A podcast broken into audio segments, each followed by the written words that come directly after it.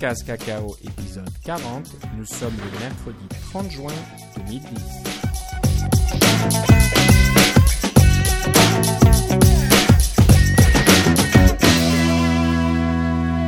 Bonjour et bienvenue dans ce nouvel épisode de CocoCast Cacao. Comme d'habitude avec moi, j'ai Philippe Casgrain à l'autre bout du fil. Comment ça va Philippe? Ah, ça va bien. On est le 30 juin. Demain, c'est la fête du Canada.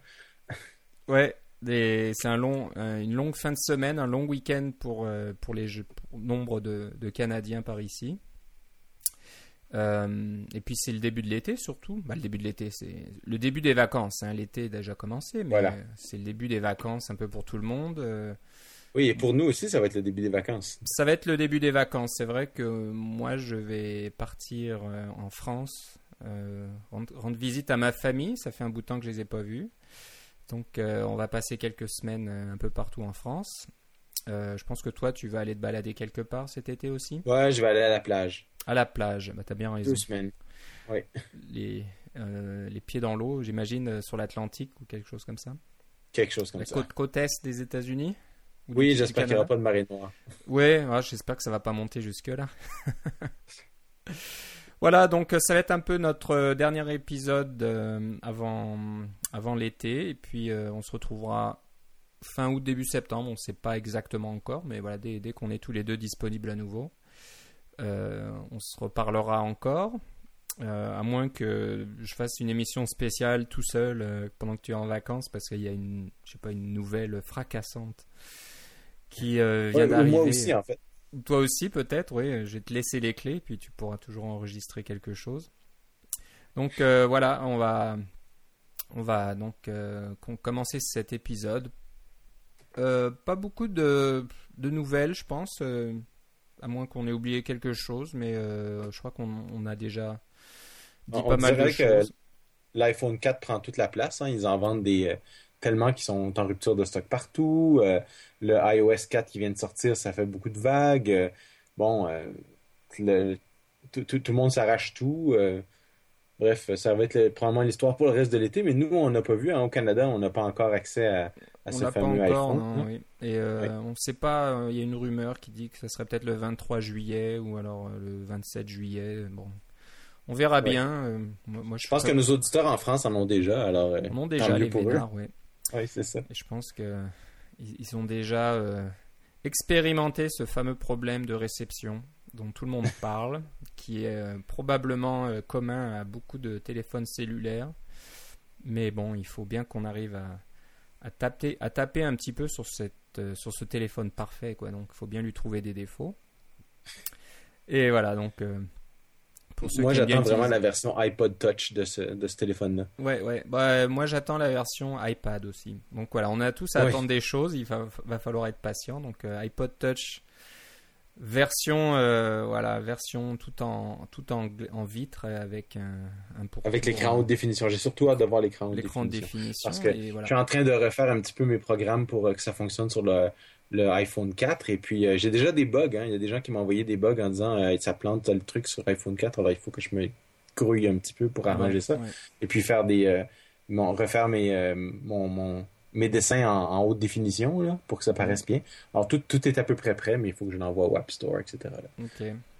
Donc ouais, ce serait bien de, de peut-être mettre la main sur un iPod Touch nouvelle génération pour tester tout ça sur écran haute résolution. Ouais, parce qu'en ce moment, j'ai juste le simulateur. Voilà, c'est juste moins cher que d'acheter un iPhone 4 avec l'abonnement qui va avec. Oui. Et ben moi j'attends l'iPad aussi. Si on peut toujours rêver, hein, ça veut pas dire que ça sortira, mais s'il sort avec ce fameux écran euh, haute définition là, pour euh, ça sera fantastique Ouh, parce que Ça serait vraiment impressionnant d'avoir dans ce format-là un écran qui est euh, carrément en définition, là, euh, disons euh, 1920 par 1080 au lieu de 1024 par 768, là, euh, Mm. dans cette grosseur-là d'écran.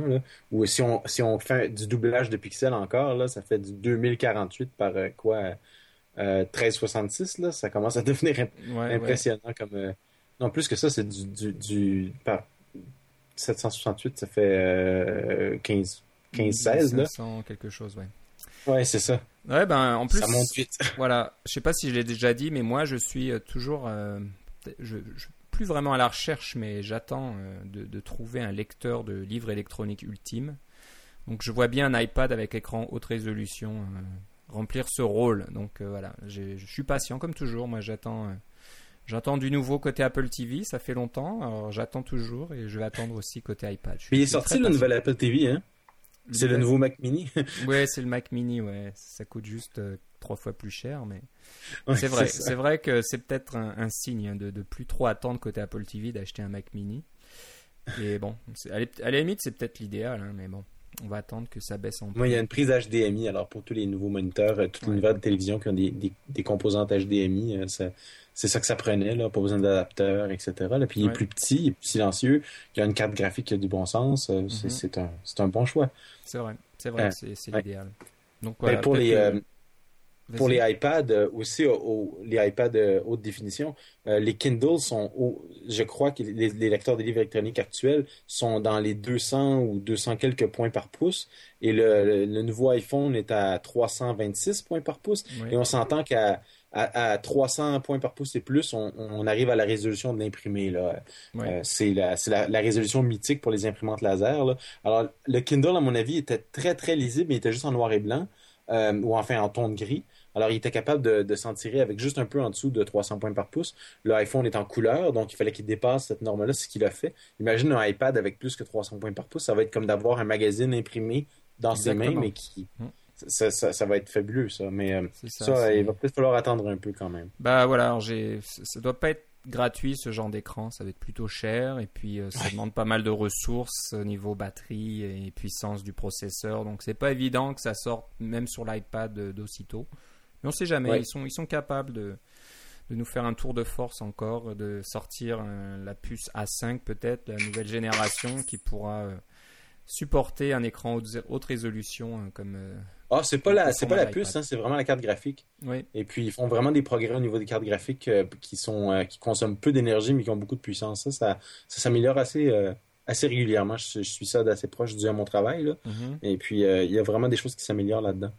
Et puis, si je peux me permettre un aparté pour les, le, iPad, euh, je ne sais pas si j'en ai parlé au podcast, je sais qu'on en a parlé en, en privé, mais euh, moi, j'en ai, j'ai finalement, j'en ai eu un iPad et je fais une expérience avec mes filles pour voir si ça peut, euh, disons, ils voudraient bien avoir un, un MacBook, mais moi, j'ai des jumelles, alors d'avoir deux MacBooks, ça me revient cher, plutôt que je peux avoir un, deux iPads pour le prix d'un MacBook. Alors, l'idée, c'était de voir si pouvaient utiliser le, le iPad pour faire toutes leurs choses, ou presque, disons, 70% euh, de ce qu'ils ont à faire, au lieu de se battre toujours pour l'ordinateur familial. Et puis, je peux dire qu'à date, euh, ça semble assez concluant. L'iPad, euh, ils l'utilisent, ils regardent leurs vidéos sur YouTube, ils regardent leur, toute leur, leur, tout leur site web préféré, et puis ils créent des choses aussi sur l'iPad. J'ai réussi à trouver le fameux petit stylo en, étant, allant aux États-Unis qui permet de dessiner sur l'iPad. Euh, et puis, bon, c'est sûr que c'est pas une tablette graphique euh, Wacom de haute qualité comme on a sur l'ordinateur principal, mais disons que pour faire des petits dessins, ça fonctionne vraiment bien. Et puis, euh, je, vous en reparlerai à la fin de l'été pour voir quand, comment ça se passe dans la famille, si on en a acheté un deuxième ou etc. parce que cause de jumelles. Mais je dirais qu'à date, à date, c'est plus concluant. Ils n'étaient pas convaincus au départ, mais là, ça semble fonctionner assez bien. Ok. Bah ouais, je serais curieux de savoir comment ça se passe au niveau euh, création de documents. Est-ce que tu as chargé euh, iWork sur euh, l'iPad? Non, en ce moment, je fonctionne seulement avec des logiciels gratuits parce que l'iPad passe d'un compte à l'autre. Il passe du mien à celui de mes deux filles. Et puis, on a chacun notre compte iTunes. Alors, il faudrait acheter l'application trois fois. C'est un peu embêtant. Mais ce que je me dis, c'est quand, quand ce sera le temps, quand elles auront leur propre machine, leur propre iPad, Là, oui, on achètera des logiciels, il n'y a pas de problème. Mais là, pour le moment, quand on est en phase d'évaluation, euh, moi, ce que j'utilise pour les euh, pour les notes et pour le texte, c'est Simple Note dont on a déjà parlé. Il y a une version iPad, c'est vraiment génial, elle fonctionne très bien. Évidemment, elle synchronise avec Notational Velocity sur votre Mac. Donc, euh, pas besoin même de passer par le Wi-Fi, pas besoin de faire tous les trucs qu'on fait avec iWork pour passer ces documents dans iTunes, etc. Alors, pour ce qui est de l'entrée de, de texte, et puis euh, que des copier-coller, puis même, euh, j'ai pas de bonne solution pour les images encore, là, mais pour ce qui est du texte et la création comme ça, ça fonctionne très bien. Et puis le petit adapteur qui permet de lire des cartes, euh, des cartes SD ou carrément de brancher des trucs USB dedans, comme des caméras ou comme même des claviers, mais principalement des, caméras digitales, numériques, que ce soit audio ou vidéo, en autant qu'elles soient USB on peut directement importer les photos sur l'iPad et ça, euh, mes filles ont trouvé ça pas mal extraordinaire de pouvoir dire, au lieu de regarder nos photos sur notre petit écran de caméra numérique de rien qui fait euh, un pouce et demi, on prend la carte, on la met directement dans l'iPad et hop, on a une photo en, sur un écran de 10 pouces en quelques secondes. ça, elles ont trouvé ça, ça valait vraiment la peine. Pour partager avec les amis, c'est vraiment chouette. On prend un petit film, on prend quelques photos, puis on s'amuse, puis après ça, on les montre à, nos amis tout de suite sur l'iPad. Pas besoin d'ordinateur. Ça, ça a fait un, ça a été un grand succès. Ok. Bon, donc tu nous feras un, un compte rendu. Un topo peut-être euh, Oui, c'est ça, un compte rendu. Pour nous, pour nous dire si vraiment euh, l'iPad remplace un, petit netbook ou un petit ordinateur portable. Donc euh, je pense que c'est bien parti, mais il faut voir l'utilisation. Je pense que ça remplacera pas au complet. C'est ça, c'est pas ça le but, mais le but c'est au lieu d'avoir trois enfants qui se battent continuellement pour l'ordinateur principal, c'est d'enlever de la pression sur l'ordinateur principal mhm. et de dire vous pouvez faire 70% de ce que vous faites sur votre iPad tranquille dans votre coin. Euh, puis euh, comme ça, il y a moins de, moins de pression. J'ai pas besoin d'acheter trois ordinateurs. Exact. Ok. Bon, bah, on, on attend, euh, on attend ça avec impatience. Tu nous en reparleras. Ça sera une primeur de Coco Casse Cacao. Voilà, épisode 41. bon, tu parlais de Simple Note à l'instant et on va commencer par un outil qui s'appuie sur Simple Note qui s'appelle Mobile DL et qui permet de télécharger des fichiers à distance à l'aide de Simple Note. Alors là, on, a, hein, on, on se gratte la tête en se disant Attends, comment c'est possible ça? Alors, comme c'est toi qui as trouvé cet outil, tu vas nous dire comment ça marche. Oui, pour une fois, c'est pas un framework, hein, c'est carrément un logiciel, mais il est en code source libre, ce qui est toujours, euh, toujours intéressant.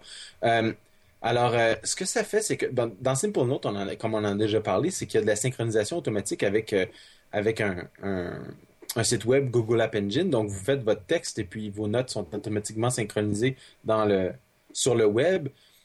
Et ce que c'est ce petit programme-là, c'est que c'est un client Simple Note, un peu comme, euh, comme Notational Velocity. Il y, a un, API pour Simple Note.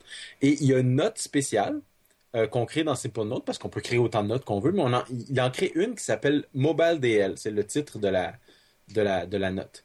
Et puis dans cette note, on met un URL. Euh, une URL, ça peut être n'importe quoi. Ça peut être un fichier PDF, ça peut être un, une, image, ça peut être même un, fichier, un URL de YouTube.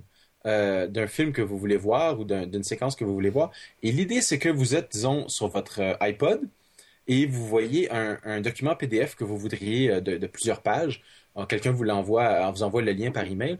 Vous tiens, je voudrais bien le, consulter plus tard, mais je voudrais le télécharger aussi. Alors, vous copiez le lien, vous, ouvrez votre, votre programme Simple Note, vous ouvrez la note Mobile DL et vous collez le lien. Euh, dans le document Mobile DL. Alors jusqu'à date, bon, ben, c'est comme si on avait simplement conservé dans une note. Mais ce qu'il y a de, génial, c'est que ce petit programme-là tourne sur votre Mac. Évidemment, vous le faites tourner seulement sur une machine pour votre compte, euh, votre compte Simple Note. Euh, disons que c'est votre machine à la maison, ou ça pourrait être votre machine au bureau, mais disons que c'est votre machine à la maison. Eh bien, ce programme-là, à tous les cinq minutes, comme n'importe quel client Simple Note, il peut, il va aller synchroniser avec les notes qui sont sur le web il va vérifier, ah tiens, il y a un changement pour la note euh, euh, Mobile DL. Il va voir c'est quoi les URL. Il va se mettre à les télécharger carrément sur votre Mac. Et ce que je trouve particulièrement génial, c'est que si vous mettez un, URL de YouTube, euh, qui normalement vous mène à une page YouTube avec un fichier en flash, eh bien, il va aller à cette page-là et il va extraire le fichier H264, le fichier MP4 d'origine, donc, euh, compatible avec euh, iTunes, compatible avec votre, euh, votre iPhone, etc. Puis compatible aussi qu'on n'a pas besoin de flash pour la faire tourner. Il va extraire ce fichier-là et il va se mettre à le télécharger. Comme n'importe quel URL. Il y a un dossier mobile DL qui est créé dans votre, dans votre dossier document, je pense.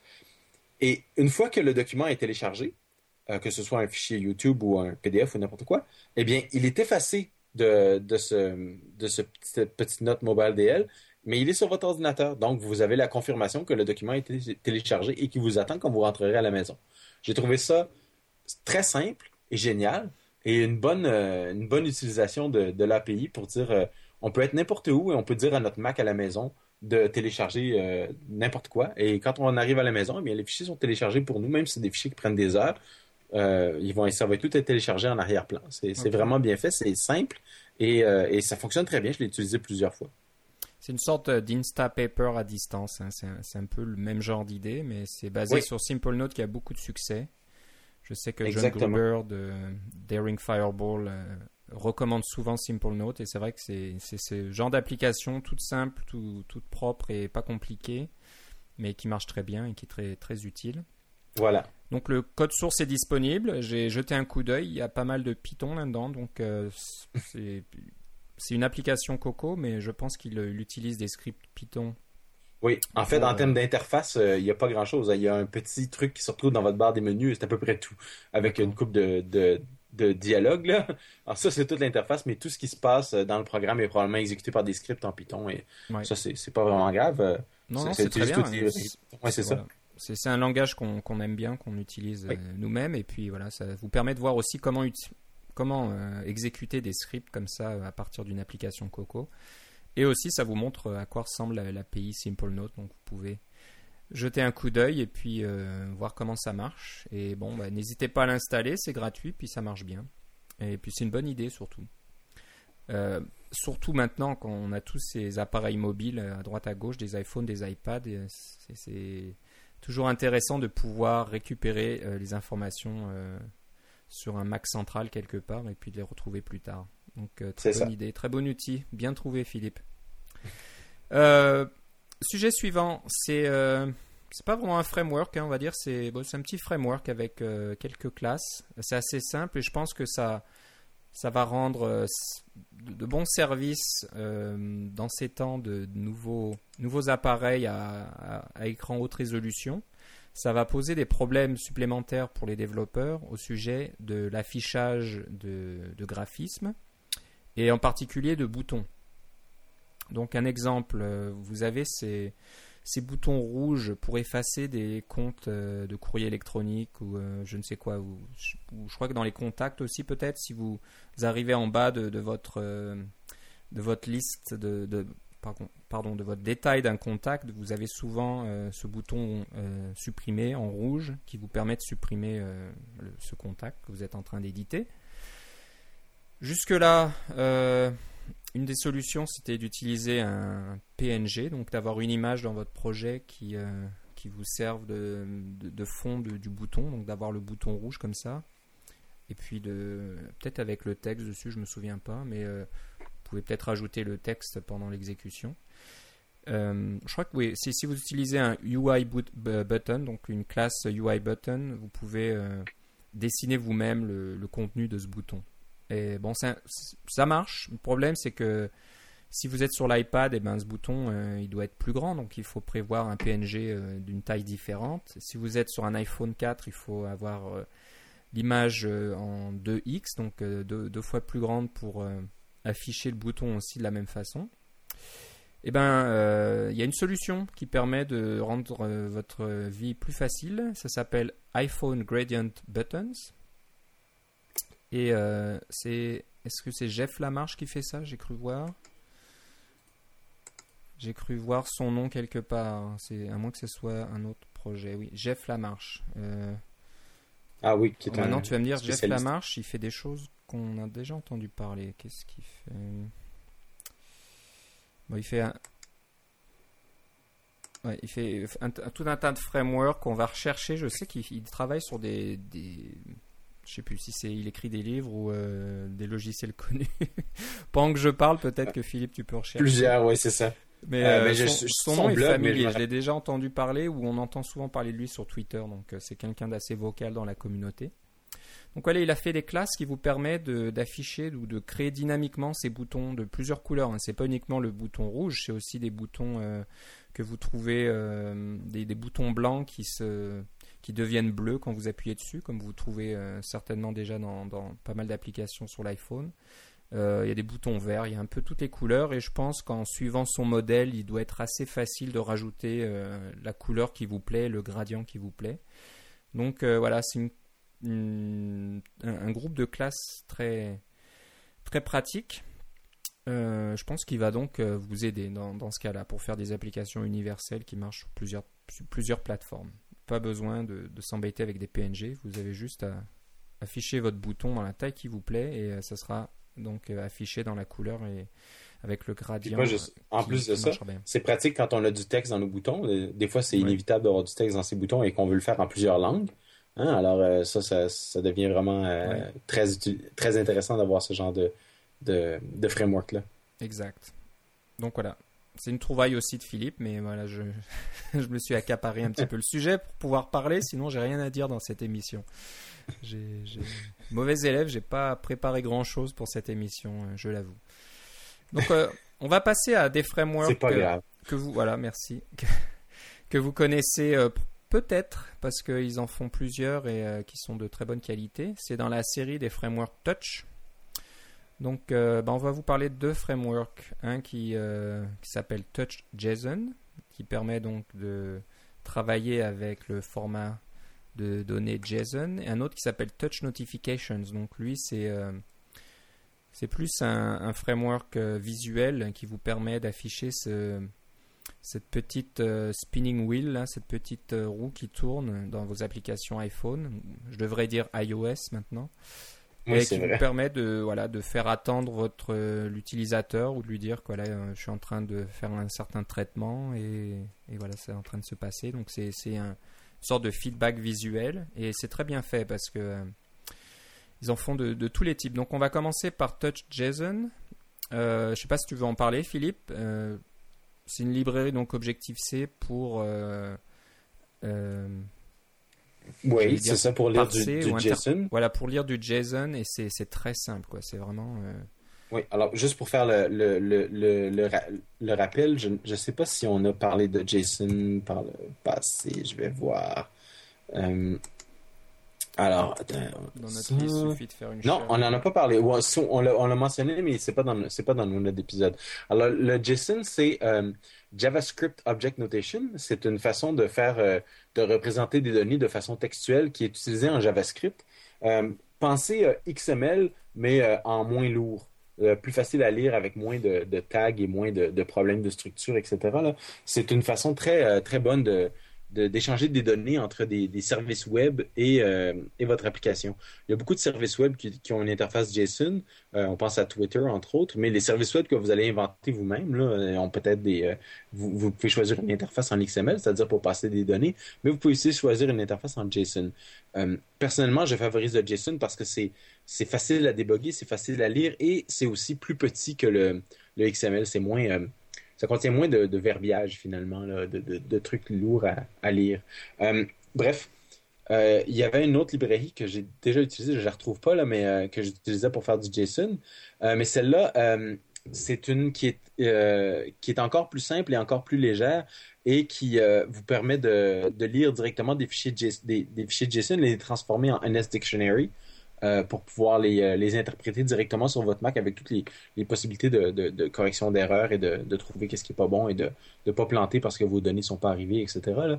Euh, donc, dès que vous avez à, à, à, parler avec une autre application, généralement une application web, essayez de voir avec une interface JSON et vous recevrez donc un, un dictionnaire, un NS Dictionary, euh, et là, vous, appelez simplement les clés et puis euh, ou, le, ou les paths à l'intérieur pour avoir la, un peu comme du XML et pour avoir les, euh, les, propriétés qui se retrouvent, hein, ce soit, que ce soit des, des chiffres, que ce soit des, des chaînes de caractères, c'est souvent des chaînes de caractères avec des propriétés, etc. donc, TouchJSON, c'est une autre librairie et c'est évidemment avec le genre de, de licence qu'on aime beaucoup qui vous permet de, de lire des euh, je crois que c'est une licence MIT. Je ouais, je, sais pas si on la voit tout de suite. Euh, euh, oui, MIT license, oui, c'est sur la. Voilà, c'est ça. Dans Google Code. Oui. Oui. Alors, c'est dans. Ça, fait partie d'une série de librairies qui s'appelle Touch quelque chose. La, je crois que la, la, série a été démarrée par Jonathan White, qui est un développeur que je connais que je connais bien, qui, fait beaucoup de bonnes choses sur le, sur le Mac et sur le, et sur le iOS aussi. Euh, et je pense que c'est celui qui est l'auteur du, du, prochain, de la prochaine librairie aussi. Euh, mais c'est comme un catalogue de, de, que vous avez intérêt probablement à, à aller, aller euh, visiter si vous faites le moindrement de choses sur iOS. Et aussi sur Mac en fait. Oui. Il y a aussi un Touch XML, donc regardez si vous voulez faire du XML, il y a il y, a, aussi une librairie pour ça. Si vous devez euh, faire du XML, je suis, je suis désolé, mais c'est, oui, c'est possible. C'est possible. Parce qu'effectivement, les classes euh, XML sur, euh, sur, le, sur iOS sont assez faiblardes par rapport aux classes XML sur le Mac. Mhm. C'est une des raisons pour lesquelles Touch XML existe. C'est, je crois que c'est la plus ancienne de ces, de ces librairies-là parce que vraiment ce qu'il y avait sur, sur iOS, était, sur iPhone OS à l'époque, était, était plutôt.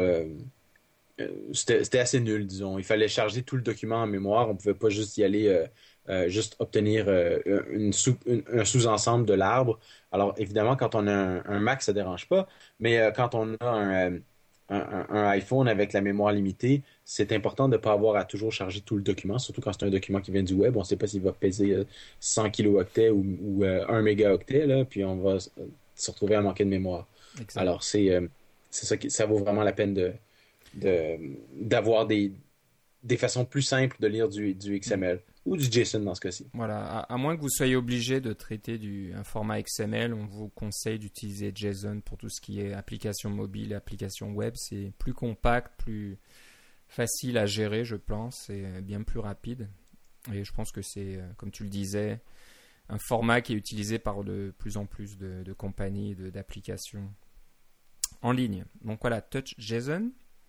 Euh, le framework suivant, c'est dans la série Touch, ça s'appelle donc Touch Notifications. Donc j'ai commencé à vous en parler et le lien qu'on vous donnera dans les notes de l'épisode vont vous euh, diriger sur un petit film qui vous montre euh, la, petite application démo qui est livrée avec ce, framework.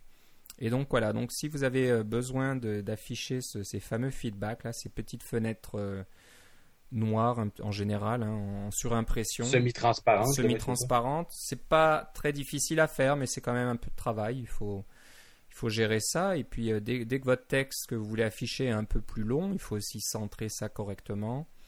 Euh, ça devient un peu Tronqué, plus compliqué. évidemment. Tronqué, de faire ça, faire ça bien. Donc, euh, ben, les, les, développeurs là, qui font la, la, série de Framework Touch ont, ont développé donc une solution permet de faire ça. Et ce qui est sympa, c'est qu'ils ont plusieurs types d'affichage disponibles. Donc, c'est pas uniquement euh, un, carré euh, en surimpression qui s'affiche, ça peut être aussi une sorte de bandeau noir qui va glisser du haut ou du monter du bas de l'écran. Donc, c'est assez sympathique quand vous voulez, par exemple, lancer un téléchargement euh, asynchrone. Donc, quelque chose est en train de se charger. L'utilisateur peut continuer à utiliser votre application pouvez avoir ce petit bandeau noir qui va glisser du haut de l'écran, qui va vous dire téléchargement terminé, puis hop, qui va disparaître.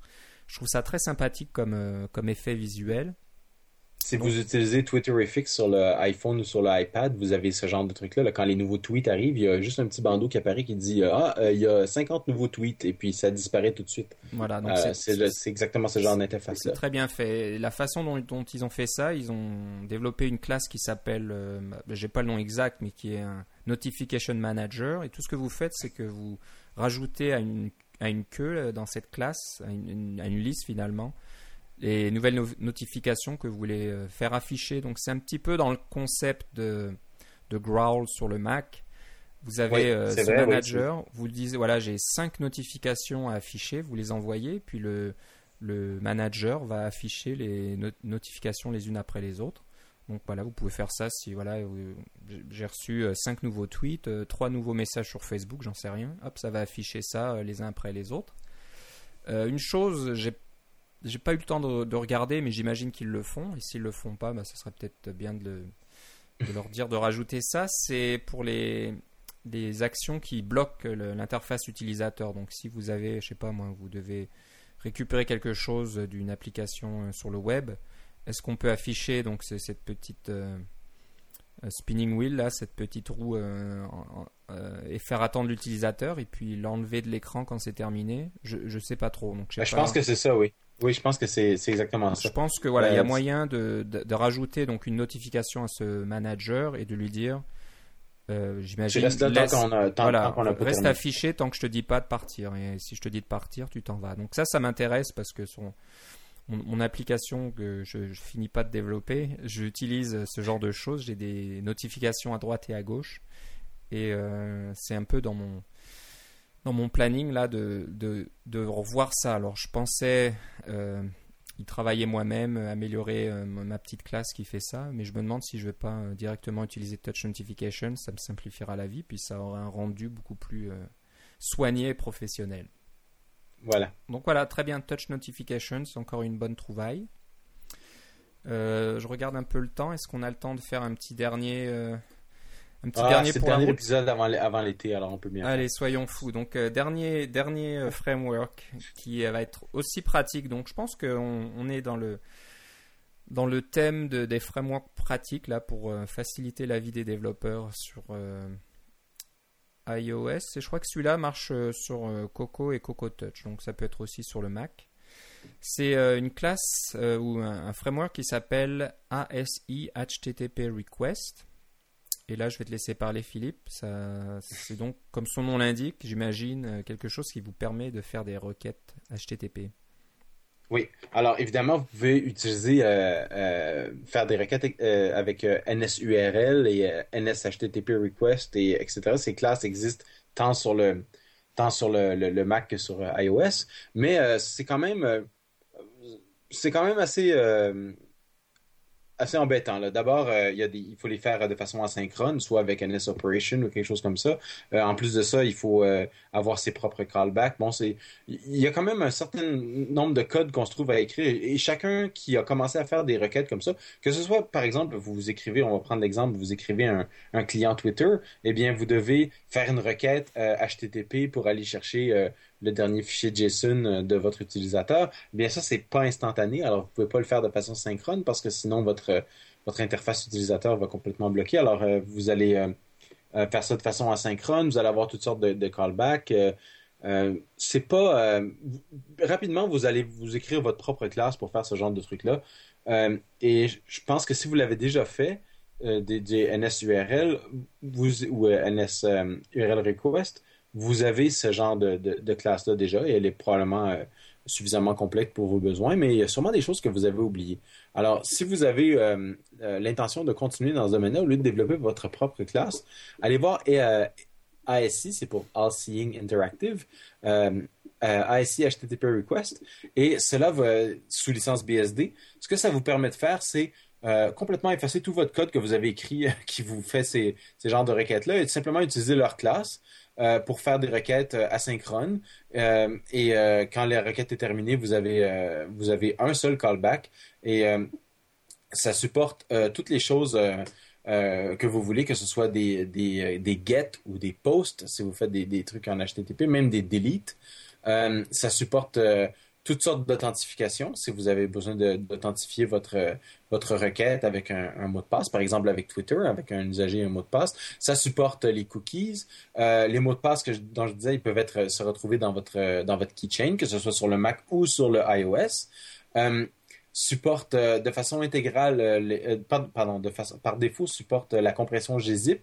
Donc, si le serveur vous envoie les données de façon compressée, vous n'avez pas à écrire du code dans votre classe pour traiter les données compressées, ce qui est, ce qui est le, cas actuellement. C'est tout, est supporté dans la, dans la classe. Euh, il y a vraiment beaucoup de choses auxquelles vous n'avez peut-être pas pensé, qui ne sont pas implémentées dans votre, dans votre classe à vous, euh, qui sont implémentées dans cette classe-là. Et c'est disponible euh, sous, licence, sous licence BSD, si je ne m'abuse. Le code source est disponible, ça va, ça va fonctionner à partir de macOS 10.5 ou iOS 2.2.1. Donc, quand même, euh, si vous développez encore pour macOS 10.4, euh, vous devriez laisser tomber. Là. Ces gens-là achèteront plus de logiciels. Alors, d'au moins 10.5. Euh, et puis, c'est si vous n'avez pas encore écrit de code et que vous pensez faire des requêtes web, que de n'importe quelle façon que ce soit, même pour simplement télécharger des, des, documents que pour, affichage par la suite, pensez tout de suite à, à IC HTTP request et évitez-vous beaucoup de, de troubles pour euh, écrire toutes ces, petites classes parce qu'il y a des tas de petits détails euh, qu'il faut euh, faut bien avoir. Et puis oui, les classes de Apple en font quand même pas mal, mais elles ont toutes sortes d'options, toutes sortes de choix, toutes sortes de de, de, façons de faire pour rien que la différence entre un get et un post, il fallait il faut y penser, puis il faut savoir. Alors qu'avec ça, hop, c'est automatique, on, met un on met une on, met une variable et c'est terminé. On choisit une variable et c'est terminé. Alors c'est vraiment pratique, c'est vraiment bien fait.